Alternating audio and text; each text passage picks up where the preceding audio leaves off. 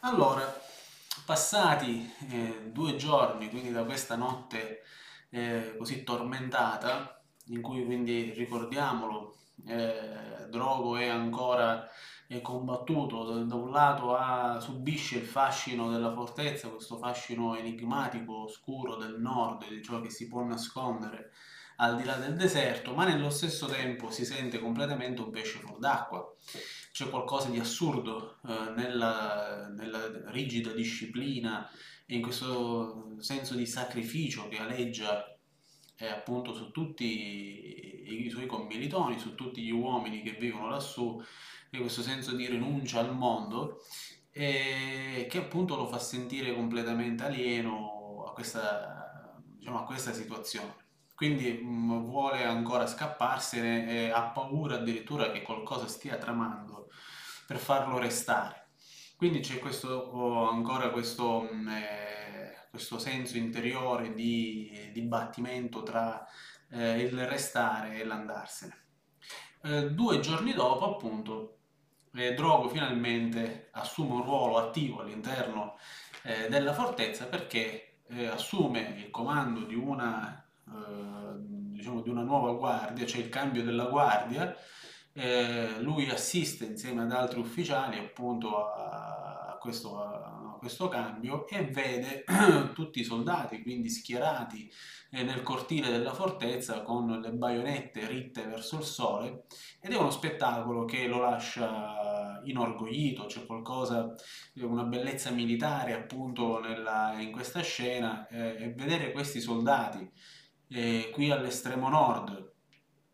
eh, così fieri, così orgogliosi, eh, c'è qualcosa di eroico nei loro volti, come se stessero eh, per aspettare da un momento all'altro eh, un assalto, quindi il nemico, anche se in realtà eh, c'è soltanto il mistero al di là della fortezza, non si sa assolutamente nulla. Però in questa scena appunto gli lascia un grande piacere. E tutta la scena si svolge, quindi il cambio della guardia, sotto la supervisione del sergente maggiore Tronk. In questo quinto capitolo viene introdotto questo personaggio che è già dal nome stesso, Tronk, così duro, eh, si intuisce insomma un po' che, eh, che tipino sia. Eh, è in realtà dall'aspetto oh, un uomo mingherlino, basso, magro, con un viso da vecchietto, però eh, nel suo comportamento, nella, diciamo, nella sua condotta eh, di vita c'è una durezza estrema. Eh, Tronk appunto è così solido, eh, nomen omen, eh, non solo nel nome ma anche nel, proprio nel, nel suo stile di vita e rappresenta proprio l'aspetto, eh, per così dire, proprio roccioso, fisico eh, della fortezza.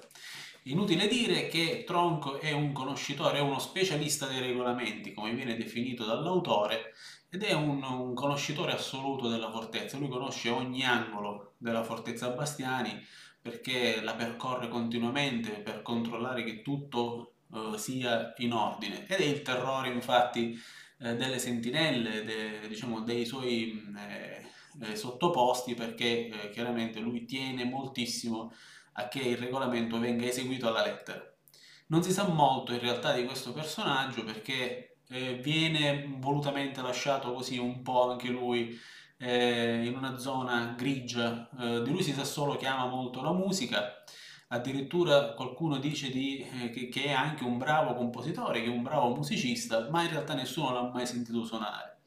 Eh, unica sua amicizia all'interno eh, della fortezza è infatti il, il, capo della banda militare, eh, perché condividono l'interesse della musica chiaramente, ma non è un uomo da confidenze. Ora, eh, in realtà questo oh, capitolo ehm, a livello narrativo serve più che altro proprio a, eh, a dare per contrasto eh, una idea eh, di, di soldato, diciamo di uomo della fortezza diversa ehm, da quella che era per esempio l'immagine del capitano Ortiz. Abbiamo visto che il capitano Ortiz, che è pure lui comunque un uomo che sta in fortezza da molti anni, eh, ha un che di romantico, perché quando eh, diciamo, accompagna Drogo mh, mm, all'ingresso nella fortezza, eh, i due si lasciano, cioè eh, nel senso entrano in fortezza con due stati d'animo ben diversi. Drogo è molto perplesso, mentre il capitano Ortiz guarda la fortezza quasi come se fosse innamorato, con un senso di orgoglio. Eh, perché mh, appunto Drogo vede anche in Ortiz eh, questa curiosità, diciamo, questo fascino, eh, capisce che anche il capitano subisce il fascino del nord, delle, delle nebbie, dei misteri, delle vette eh, che si trovano, che si stagliano lassù. Eh, al contrario, Tronk è un uomo eh, e rappresenta l'altro aspetto, proprio quello più, ehm, proprio più solido e quindi anche meno romantico della fortezza. Eh, Tronk è interessato solo ai regolamenti. Eh, lui si scruta eh, il nord, scruta ogni angolo della fortezza, ma non lo, sa, non lo fa con lo stesso sguardo eh, di Drogo, non lo fa con lo stesso sguardo di Ortiz. Eh, tra i due, cioè tra eh, Drogo e Tronk, infatti si instaura un dialogo che appunto da un, da un, punto di vista narrativo non è poi così interessante, perché i due parlano mh, diciamo di questioni molto tecniche, essenzialmente eh, Tronk si lamenta di come negli ultimi anni eh, siano cambiate le regole relative al cambio della guardia, della guardia che a suo dire sono, mh, mettono in eccessivo pericolo eh, la guardia rientrante ehm, per eventuali attacchi eh, che potrebbe subire eh, tra un cambio appunto della guardia e l'altro. in tutto questo dialogo che è più che altro un monologo perché parla più che altro Tronk, Drogo ogni tanto lo lascia parlare, gli fa qualche domanda